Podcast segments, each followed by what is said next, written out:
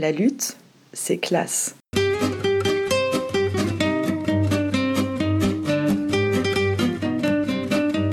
Bonjour à toutes et à tous, bienvenue pour ce deuxième épisode du podcast La lutte c'est classe. Aujourd'hui nous allons parler des usages militants du droit et se poser la question suivante. Le droit est-ce un outil ou plutôt un piège pour les luttes des travailleurs? Nous recevons autour de la table deux militants syndicaux. Karl Gazi, militant à la CGT, qui a notamment été responsable pendant plusieurs années de l'union syndicale de la CGT Commerce et Services. Laurent Degousset, militant à Sud Commerce. Vous avez été euh, tous les deux investis dans des luttes contre l'ex extension du travail le dimanche et la nuit, et dans ce combat, vous avez régulièrement investi les tribunaux, cherché à inscrire ce recours au droit dans une mobilisation plus large. Marie-Laure Dufresne-Casté, vous êtes avocate auprès des salariés depuis plus de 30 ans, notamment auprès des salariés de PSA, Continental, Moulinex, McDonald's, et vous êtes l'auteur du livre Un monde à gagner, la lutte de classe au tribunal. Et puis Pauline Grimaud, vous êtes doctorante au Centre de sociologie des organisations à Sciences Po Paris, et votre thèse porte sur euh, les conflits et les négociations autour du travail de nuit et le dimanche. Alors la question qu'on se pose euh, aujourd'hui, elle fait référence à la tradition marxiste dans laquelle le droit matérialise les rapports de force D'un côté, c'est un instrument de la bourgeoisie pour asseoir, pour légitimer son pouvoir et donc maintenir l'ordre social tel qu'il est. De l'autre, il a aussi cristallisé au fur et à mesure certains acquis des luttes des travailleurs et il peut être euh, utilisé par des militants ouvriers, par des syndicalistes comme un outil pour défendre les droits des travailleurs. Alors dans quelle mesure le droit est-il plutôt une arme pour les travailleurs ou plutôt euh, un piège? On va commencer avec vous, euh, Karl Gasly. Bonjour. Bonjour. Euh, on ne peut pas répondre simplement à cette question. Le, le, droit... le droit est-il juste la matérialisation des rapports de force intérieure? Est-ce qu'il est autre chose? D'abord, il y a le régime dans lequel on vit. le régime, c'est un temps long c'est un temps long du droit. la Constitution, par exemple, c'est ce, qui, euh, ce qui va matérialiser, matérialiser pour une longue durée l'état du droit. Il y a ensuite euh, un droit euh, d'une durée plus intermédiaire, la loi, par exemple, le, règlement, ou alors la convention collective de branche, qui est quelque chose qui va durer assez longtemps et qui va matérialiser des rapports de force sur une durée plus courte. Et puis, il y a euh, par exemple, la négociation à l'occasion ou à l'issue d'un conflit, euh, où là, on est vraiment dans quelque chose d'éphémère, un, rapport de force éphémère, euh, qui va se concrétiser par un accord dont la durée peut être éphémère et elle ne deviendra longue que si le rapport de force va s'étendre à d'autres que ceux qui ont mené une lutte, par exemple, et, pour une durée plus longue. donc, c'est pas aussi binaire que, que, ça. Et puis, euh, la lutte aussi ou, ou l'action judiciaire euh, peuvent être l'occasion et nous l'avons connu par exemple sur, le travail de nuit, de faire émerger euh, des choses nouvelles. Par exemple, il était inscrit dans la loi euh, l'interdiction du travail de nuit, euh, sauf que c'était une interdiction platonique, hein, qui, n'avait pas d'effet pratique. Et, donc le fait d'avoir eu des actions judiciaires autour de, ce texte, qui existait, mais qui n'était pas appliqué dans la pratique, bah, ça a permis de faire émerger un droit nouveau. même s'il existait, c'était un droit qui, qui, était virtuel et c'est devenu un droit nouveau, le droit de ne pas travailler la nuit, par exemple. C'était un droit théorique, il a fini par trouver une application concrète. Absolument. Pauline Grimaud, euh, je vous passe euh, la parole. Est-ce que ça veut dire qu'il y a des droits à défendre et d'autres à combattre? Bonne question. Euh, moi, c'est vrai que j'ai l'impression que par rapport à ce que disait Karl sur plusieurs niveaux d'analyse qui sont pertinents et plusieurs temporalité dans lequel, euh, dans lequel le droit s'inscrit, je pense que c'est assez important d'avoir ça en, tête. Euh, souvent, on a, on, a une image du marxisme où les, détracteurs de, de, Marx euh, simplifient la, conception de Marx en, parlant d'une part d'infrastructures, qui seraient en fait les relations économiques, qui seraient ce qui détermine un petit peu réellement les rapports sociaux de production, et qui déterminerait également toute la superstructure sur, sur laquelle euh, s'élèverait, euh, euh, quoi, qui s'élève sur cette infrastructure et qui serait l'idéologie, la politique et également le droit. En fait, j'ai l'impression que si on regarde un petit peu la pensée de Marx, on se rend compte que ça peut être utile d'avoir deux niveaux d'analyse. D'une part, Marx, quand il parle du, développement historique des sociétés, euh, et notamment de l'avènement du capitalisme, là, il développe une conception matérialiste du droit, dans lequel euh, le droit, les formes de propriété, et donc le droit, n'ont pas d'histoire autonome. Euh, le droit évolue en fonction des besoins imposés par les conditions matérielles d'existence et il dépend donc de ces conditions matérielles. C'est la raison pour laquelle, par exemple, la bourgeoisie, face à une aristocratie, la bourgeoisie ascendante, dans les sociétés précapitalistes, a affirmé euh, l'égalité, la liberté, particulièrement dans la sphère marchande, pour euh, défendre ben, euh, la liberté de marché de, biens, des capitaux, de la force de travail et l'égalité devant la concurrence, même si, bien sûr, cette liberté, cette égalité s'arrête aux, portes des entreprises euh, dans les sociétés capitalistes. Et dans ce cadre-là, le droit pour la bourgeoisie peut, dans une conception marxiste, euh, renforcer son pouvoir, notamment parce que les règles de la bourgeoisie sont présentées de manière universelle et objective à l'aide du droit. Mais en même temps, donc ça c'est la conception un peu générale, euh, une première conception des travaux de Marx. Et en même temps, quand euh, Marx écrit des textes plus précis sur l'évolution historique euh, des sociétés, où il s'intéresse à l'évolution juridique à l'intérieur même des sociétés capitalistes, là, son raisonnement est plus, fin. Et euh, le droit, ici, serait plus la cristallisation de rapports de force anciens, mais, mais ce n'est pas non plus le, le, reflet immédiat et mécanique des rapports de force. Il y a constamment des décalages, des médiations, des luttes politiques entre ces deux domaines, entre le domaine euh, du juridique et euh, le domaine des, rapports euh, sociaux et économiques. Et c'est dans cette perspective-là que le, le droit, c'est également un terrain où se joue la lutte de classe. Et ce droit, il se construit aussi au cours de cette lutte. Et si je peux me permettre juste pour finir, en fait, je trouve que si j'ai fait un petit peu ce, détour un peu long, c'est parce que euh, je trouve que ça, ça nous permet de comprendre le Code du travail et un peu ses ambivalences aujourd'hui. D'un côté, le Code du travail, il fixe les limites à l'exploitation, il limite la durée hebdomadaire du travail, il, limite, euh, il, fixe un nombre minimal de congés payés, et donc il contient également donc, une partie des conquêtes euh, que les travailleurs ont obtenues ces derniers siècles. Mais de l'autre côté, le Code du travail, c'est également le cadre juridique dans lequel cette exploitation et, l'exploitation des travailleurs est euh, légale. Et ce Code du travail, il fournit aussi de nombreux euh, euh, outils au patronat pour le faire. Karl parlait par exemple du travail de nuit. Ben, dans l'industrie, par exemple, ne serait-ce que pour des raisons économiques, c'est-à-dire pour des raisons de profit, il est possible de travailler la nuit. Et donc c'est en ce sens-là, parce qu'il y a cette ambivalence, que la pure défense du Code du travail, ben, elle est insuffisante. Et que le Code du travail, il y a à la fois des concessions des patrons aux travailleurs, mais également ben, des concessions de la classe ouvrière au, patronat. Laurent de Gousset, vous, euh, à Sud Commerce, est-ce que vous avez l'impression d'avoir la plupart du temps le droit pour vous ou qu'on vous oppose la loi? Euh, bah, Le droit du travail, c'est incontestablement une arme. Reste à savoir, euh, est-ce qu'on on subit cette arme ou est-ce qu'on la, est qu'on la manie? Moi, j'aime bien cette phrase de Fernand Pelloutier qui dit que ce qui manque à l'ouvrier, c'est la science de son malheur.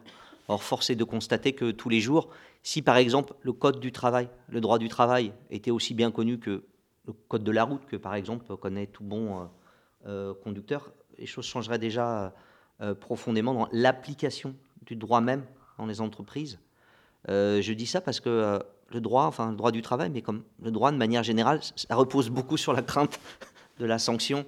Et donc, la chose à laquelle on est euh, régulièrement confronté euh, euh, en matière de droit du travail, quand justement il n'est pas respecté, c'est l'effectivité de la sanction. C'est d'abord sa méconnaissance, sa non-application de fait, mais c'est voilà, le fait qu'il soit pleinement respecté, pleinement appliqué, parce que le droit du travail, bon, bah, les droits, les devoirs de l'employeur, du salarié, qui est la partie faible euh, au contrat, un employeur qui a quand même beaucoup de, pouvoir, il faut euh, l'avoir à l'esprit, c'est un peu un, un deus ex machina dans, l'entreprise, entre le fait de pouvoir embaucher, débaucher, contrôler euh, le travail, diriger la manière dont le travail doit être exécuté, et le fait, effectivement, quand même, ces digues, ça a été rappelé par Pauline, qui peuvent, qui peuvent néanmoins exister, qui sont censés équilibrer normalement faire qu'on est dans une relation d'égal à égal. Marie-Laure Dufresne-Castet, vous qui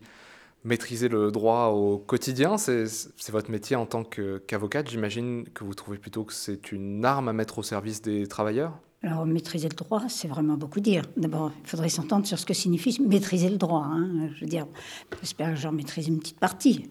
Voilà. Euh, et au service des travailleurs, c'est vrai.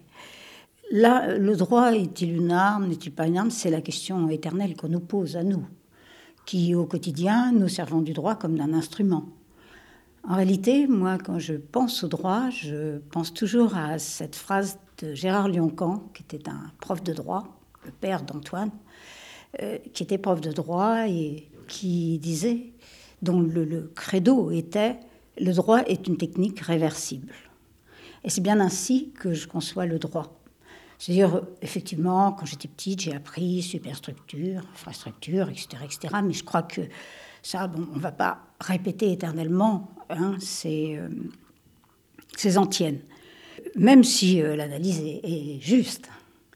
Euh, faire du droit une technique réversible, ça signifie concrètement que ce droit, qui réellement est un droit des propriétaires, le droit, il est le droit de la société, comme le disait Karl à l'instant, de la société dans laquelle nous vivons. Il est un reflet pas seulement, enfin si, des rapports de force, et il est un reflet de ce qu'est cette société, superstructure, on y revient, eh bien, euh, mais justement, parce qu'il s'agit d'une technique réversible, eh bien, à nous de subvertir ce droit qui en réalité est un droit des propriétaires.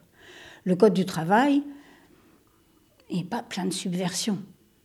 Il y a dans le Code du travail des dispositions qui limitent le pouvoir des employeurs, mais qui limitent de manière tellement raisonnable qu'on peut penser, enfin on pense souvent, que euh, ces manières raisonnables de limiter le pouvoir des employeurs, c'est une manière de permettre aux employeurs de continuer à exploiter les travailleurs.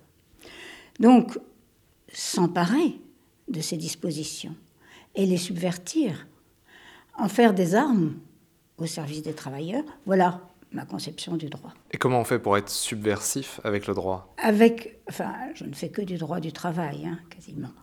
Euh, avec le droit du travail, ça ressemble à une course-poursuite.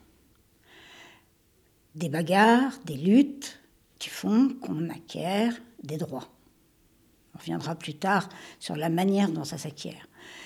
Que, qu'on acquiert, que les travailleurs acquièrent des droits les employeurs sont champions parce qu'ils ont des techniciens, parce qu'ils ont le rapport de force pour eux précisément que le rapport de pouvoir est en leur faveur. Les employeurs finissent par absorber ces droits qui avaient été institués au bénéfice des travailleurs, par les absorber et les utiliser à leur profit. À nous ensuite, eh bien, allez, d'inverser et c'est une forme de course-poursuite. Je vais vous donner juste un exemple. Euh, L1224.1, je ne vais pas être très technique, hein. c'est euh, le principe qui veut que le contrat de travail se continue lorsqu'il y a un transfert d'entreprise. Le contrat de travail des, travailleurs, des salariés euh, se continue. L1224.1 a été institué au bénéfice des travailleurs, pour défendre les travailleurs. Aujourd'hui, moi, je ne plaide quasiment jamais en application d'L 1224.1, mais je plaide presque toujours pour voir dire par le juge que les conditions d'application d'L 1224.1 ne sont pas réunies. Pourquoi? Parce que les employeurs qui ont adopté cette technique des restructurations perpétuelles dans les entreprises, ce qui leur permet une atomisation, hein, des, une atomisation des entreprises et par là même une atomisation, j'irais jusqu'à dire, des travailleurs, c'est-à-dire casser le lien des travailleurs entre eux, eh bien, euh, les employeurs se sont appropriés à 1224.1 et imposent aux travailleurs des transferts, alors même que les conditions du transfert, les conditions qui ont été posées, ne sont pas réunies. Donc, c'est vous dire quel est ce degré de, réversibilité du droit? Cet ancien, ce grand ancien qui est décédé, mais qui était un, juriste de talent, euh, euh, cet ancien avait bien raison. Et pour moi, c'est cette réversibilité qui est mon arme dans mon rapport au droit. Une même loi donc peut un jour avoir servi à la défense des droits des travailleurs et plus tard euh, servir les intérêts euh, du, patronat. Euh, Karl Gazi, est-ce que vous avez un exemple concret de mobilisation où le droit a joué un rôle central pour initier, pour aider ou pour faire gagner une lutte? Oui, j'en connais de très nombreux en fait. et ce qui est peut-être le plus intéressant, c'est, de regarder comment nous avons réussi à articuler une lutte avec l'emploi des, recours euh, du recours au droit. Un exemple très très typique de, cela qui ne serait plus possible aujourd'hui parce que justement la loi a changé. Euh, c'est l'exemple de la lutte des, travailleuses. Hein. Euh, je dis travailleuses parce que c'était une immense majorité de femmes de la Samaritaine au moment où Bernard Arnault a décidé de fermer ce magasin pour, parce qu'il avait un projet derrière de faire un, hôtel. Et donc ces, ces salariés qui euh, pour la plupart, avaient fait toute leur carrière dans ce magasin, qui, euh, euh, avait 20, 30 ans d'ancienneté, qui étaient au SMIC, se retrouvaient en situation de devoir pointer, pointer au chômage assez rapidement si nous ne faisions pas quelque chose. Donc elles se sont mises en lutte. Hein, il y a eu des grèves, des manifestations, mais nous, avons réussi, grâce à l'emploi du droit, de, à finalement conjuguer à ces manifestations, à ces expressions publiques qui écornaient l'image de l'entreprise, etc. Là, on ne peut pas toucher directement à la production puisque le magasin était fermé. Donc euh, il fallait trouver d'autres moyens. Donc il y avait des moyens médiatiques qui faisaient parler de, la Samaritaine, de Bernard Arnault, ce milliardaire qui jetait les gens à la rue. Et, en même temps, euh, euh, il restait que l'emploi des techniques juridiques aussi pour tenter de bloquer ce licenciement. Et, le droit des comités d'entreprise à l'époque permettait d'échanger en fait du temps au sein des comités d'entreprise contre des, contre, contrepartie euh, pour les salariés. Et, à l'issue d'une longue bagarre qui a, duré neuf mois, euh, ben, finalement, euh, nous avons eu gain de cause. Nous avons eu gain de cause parce que le comité d'entreprise avait, la, possibilité de bloquer le projet tant qu'il considérait qu'il n'était pas valablement consulté. Aujourd'hui, ce, n'est plus possible, enfin, pas, sous cette forme-là, parce que, et c'est un peu cette course-poursuite dont, parlait Marie-Laure, parce qu'il y a les fois où les patrons arrivent à renverser hein, euh, un texte existant en leur faveur. Et puis il y a, aussi l'inverse, hein, quand les salariés, euh, par, leur lutte, arrivent à, obtenir euh, des jurisprudences concordantes qui, qui, deviennent protectrices, eh bien, la loi peut être changée. Euh, et euh, j'en reviens à ce que je disais au tout début. Euh, la loi, c'est aussi l'expression de rapports de force. Et, quand on n'est pas en mesure d'empêcher une loi de changer, la loi change. On a eu la loi El Khomri 2016, il y a eu les ordonnances Macron qui, qui, ont complètement transformé le droit des comités d'entreprise. Et aujourd'hui, cette même lutte, nous ne pourrions pas la mener dans les mêmes formes il faudrait que nous trouvions des formes différentes. Laurent de Gousset, un exemple en tête euh, d'une lutte où, sans le droit, sans le passage par les tribunaux, il n'aurait pas été possible de, gagner Alors moi aussi, j'ai dû longuement réfléchir parce que j'en ai beaucoup dans mon catalogue. Et évidemment, je ne pouvais pas ne pas revenir sur, je vais essayer de le faire courtement, sur euh, Amazon. Euh, l'an dernier, effectivement, sur la lutte importante qu'on a pu mener, donc sur fond de, Covid, hein, de l'arrivée du Covid, la pandémie, le premier confinement et à la surprise générale, euh, euh, beaucoup d'entreprises jugées euh, avec des activités non essentielles qui ferment et Amazon qui tourne, Amazon qui tourne plus que jamais, avec évidemment un doute atroce qui va assaillir les travailleurs. Il faut se rappeler qu'à cette époque, les masques, le gel, la distanciation sociale, est-ce que le Covid survit dans l'air, sur les surfaces, etc. et tout, on connaît pas trop quoi. Et ben le patron qui dit bah non, vous allez continuer à travailler comme si de rien n'était. donc avant de se retrouver les tribunaux, c'est ce qui explique pourquoi cette lutte, elle, a gagné sa part, bah, ça part des travailleurs eux-mêmes, c'est-à-dire qu'ils se mobilisent. Donc à l'époque, c'est certains alors qui optent pour la grève, d'autres qui optent pour ce qu'on appelle le droit de, retrait. On a dénombré plus de 300 droits de, retrait sur cette période. inutile de dire que l'employeur pensait que la situation ne légitimait pas, euh, le droit de retrait, qui a d'ailleurs été régularisé euh, par, euh, la suite. L'absurdité aussi du travail auquel les salariés sont, confrontés, qui nous font monter les contenus de, des, chariots, en fait avec, on a eu droit, c'était très essentiel, les Dinky Toys, des volants de Baddington, les boules, là, vous savez, pour, pour les plantes, bon, les Godemichet aussi.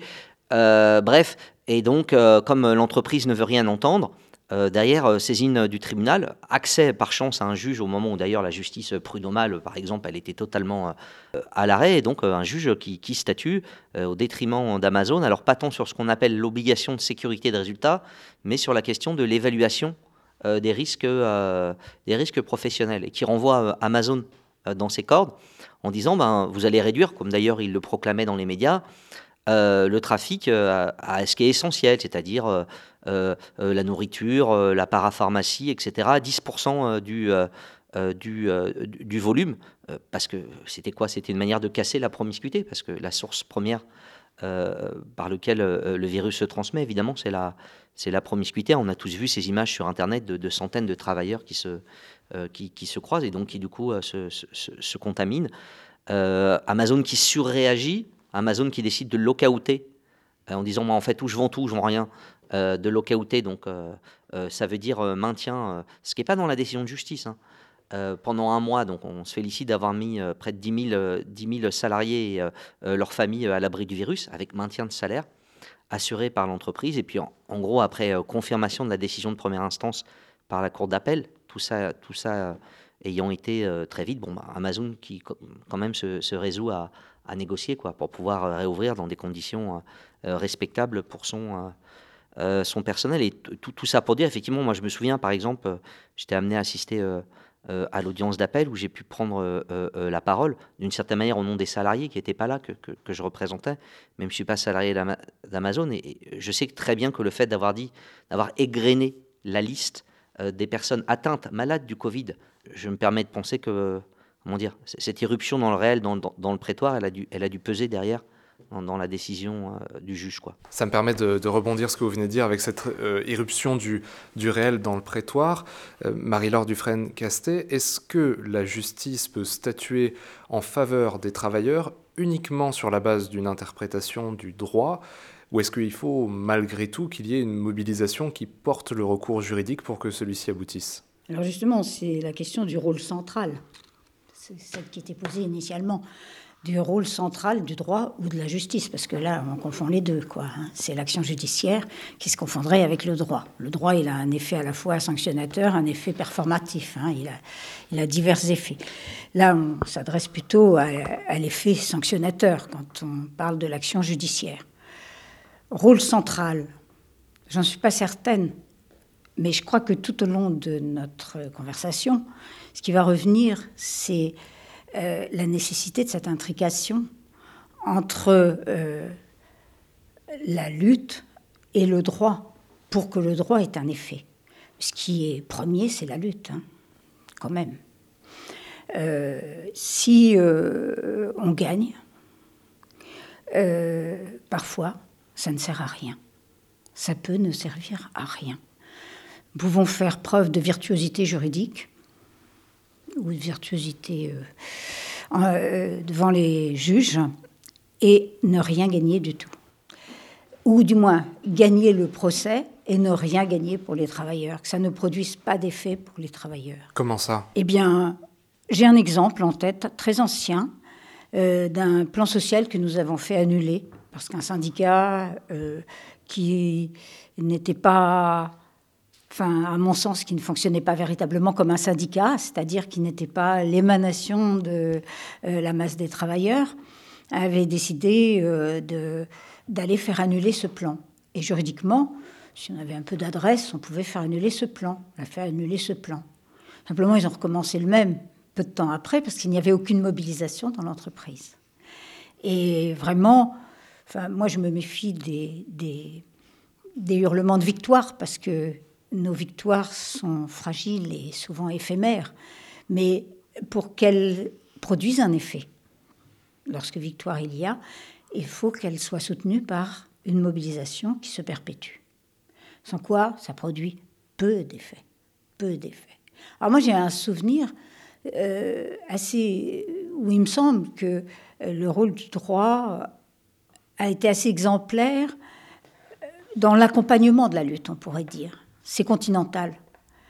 À Continental, d'abord, alors c'est peut-être le fait du hasard, mais les, les, salariés étaient allés en suspension du plan, ce que décrivait Karl pour la Samaritaine.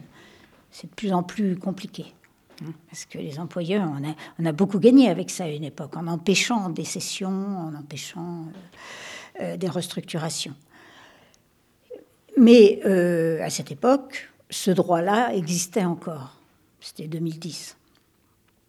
Et ils sont allés au tribunal de grande instance par, leur avocat et ils ont perdu. Ils ont perdu, c'est cette cet échec qui a fait monter la colère. Eh oui. C'est cet échec qui a été à l'origine de la colère, puis de, l'invasion, je ne sais pas si vous vous souvenez, de l'invasion de la sous-préfecture de Compiègne, et puis de la mobilisation très très grande, etc. Et ensuite, ce ne sont pas les travailleurs qui ont saisi les tribunaux, dans un premier temps. C'est la direction, c'est la... Que dire la direction C'est la direction par le parquet, puisqu'ils ont poursuivi des travailleurs. Et là, la colère n'a cessé de monter. Et la bagarre qui a eu lieu dans le cadre de la défense des personnes qui étaient poursuivies a été un ingrédient, si je puis m'exprimer ainsi, un ingrédient important dans euh, la, la, lutte qui s'est menée. Par ailleurs, les victoires qu'on pouvait obtenir, qui ont été rares dans cette lutte, les victoires que nous pouvions obtenir et la popularisation qui s'est faite autour de ces bagarres judiciaires a ouvert un champ de sympathie très important dans la population. Je ne sais pas si vous vous souvenez, mais euh, les, travailleurs de Continental étaient supportés par la population, supportés au bon sens du terme, par euh, euh, la population. Leur lutte était très populaire. Et c'est cette espèce de, valse à, plusieurs, là, hein, y compris l'aspect euh, judiciaire, y compris lorsqu'il y a eu négociation et que cette négociation a représenté une grosse victoire, mais elle n'aurait pas été une victoire s'il n'y avait pas eu un train pour Hanovre, avec des, centaines et des centaines de, de, travailleurs, et des centaines et des centaines de travailleurs à Hanovre avec cette notion quand même de par-delà les frontières, etc. Donc s'il n'y avait pas eu cet ensemble, je, ne pense pas que la victoire aurait été si complète. Alors ça a été couronné par, les prud'hommes, par ce qu'ils ont gagné, et par euh, cette espèce de, crachat au visage des actionnaires, hein, quand même. Euh, mais oui, il y avait le droit, il y avait surtout euh, la lutte et la mobilisation quand même. Et ça veut dire que quand certains droits qu'on peut considérer comme acquis du côté des travailleurs sont bafoués ou que quand le patronat mène une charge sur le plan juridique, euh, on, peut avoir une réaction euh, euh, forte, épidermique, qui mène à une mobilisation On peut. L'histoire de Continental est une histoire singulière. Je ne suis pas en train d'en faire un cas typique. mais mon, propos, c'est plutôt de souligner à quel point c'est ce cette intrication, enfin, ce travail ensemble qui fait que euh, la lutte a été servie par le droit. Et à ce propos, encore une fois, ce dont il faut se méfier par-dessus tout, c'est de se mettre à la place des travailleurs. C'est leur histoire, c'est leur droit, ce sont leurs droits, c'est leur bagarre. Ça, je crois que c'est essentiel. Pauline Grimaud, est-ce que vous avez aussi un, exemple, un, souvenir d'une bagarre, d'une lutte où, euh, la partie euh, juridique a, compté?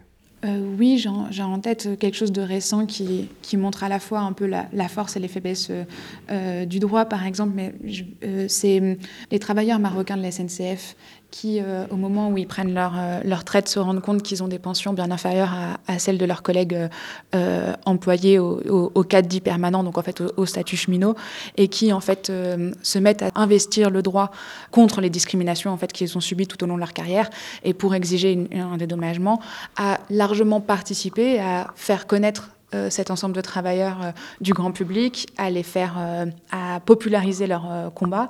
Et même si c'est loin d'être gagné, et en fait ça a été une bagarre judiciaire particulièrement longue, montre comment en fait le droit peut participer à créer un collectif, à construire une bagarre, à obtenir des, en fait, à, chercher à avoir des, objectifs immédiats, à réclamer justice et, euh, et en, en l'occurrence à, à, faire avancer euh, euh, les droits, même si là encore, je pense que la mobilisation, l'activité un peu de, de, du, collectif de ceux qui sont appelés dans la presse les, les, les Shibani sont, a été aussi essentielle dans les, dans les tribunaux et dans, dans, l'avancée de leurs de leur droits. Et c'est vrai que dans ce sens-là, je serais assez d'accord avec euh, la manière dont le présentait Marie-Laure sur euh, l'articulation entre les luttes et, euh, les recours judiciaires. Un exemple qui est peut-être qui me semble très marquant et qui est celui que j'ai étudié dans, ma thèse et que Carl et Laurent connaissent bien, c'est la question du, travail de, nuit et du dimanche dans le, commerce, en particulier pour le travail du dimanche. En fait, il y a eu ré régulièrement des procès euh, menés par euh, des équipes syndicales euh, locales ou des fédérations à certains moments comme, comme Force ouvrière pour dénoncer des, ouvertures illégales. Très souvent, les entreprises, dans leur guerre commerciale, les, préféraient payer les, amendes et ouvrir le dimanche plutôt que de respecter la loi. Et quand les syndicats ont mené une, guerre ju judiciaire suffisamment forte pour euh, faire que les amendes étaient si élevées qu'en fait c'était plus du tout intéressant pour, pour ces enseignes d'ouvrir quand même. À ce moment-là, la mobilisation euh, patronale, ça a été au début euh, Virgin dans les années 93, puis euh, les enseignes euh, de plans de campagne euh, en sud de la France, puis le bricolage, à chaque fois ça a été de nouvelles enseignes, ont mené des campagnes médiatiques, politiques, du lobby patronal très fortes pour exiger un changement de la loi. Et en fait, ce qui est percutant dans cette histoire, c'est que c'est pas tant que là il y avait une absence de mobilisation, je pense que c'est pas ça l'effet déterminant, c'est surtout que la mobilisation patronale, face dans la guerre commerciale qui s'était menée, euh, a été tellement forte que même s'il y avait des victoires sur le terrain de la justice et que les verdicts étaient, très, étaient quasiment systématiques pour dire il faut que les enseignes respectent la loi, sinon euh, vous allez devoir payer, et qu'à plusieurs reprises elles ont dû payer des amendes, même, même ces, ces victoires-là, et au moment en particulier où par exemple dans le collectif Le Click-P, où il y a eu la CGT Sud et où euh, Carl et Laurent ont, beaucoup initié, même dans ces moments-là où euh, il y a eu des, verdicts très médiatiques et, assez connus, en fait, il y a eu un retour de bâton médiatique et politique de la part des, des, enseignes commerciales qui a fait que les lois ont régulièrement euh, changé.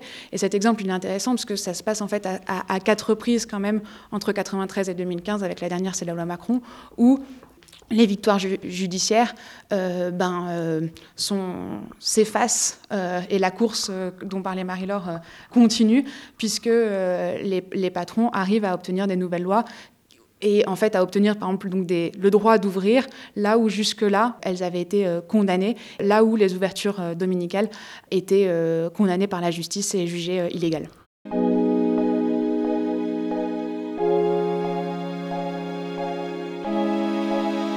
Spectrum.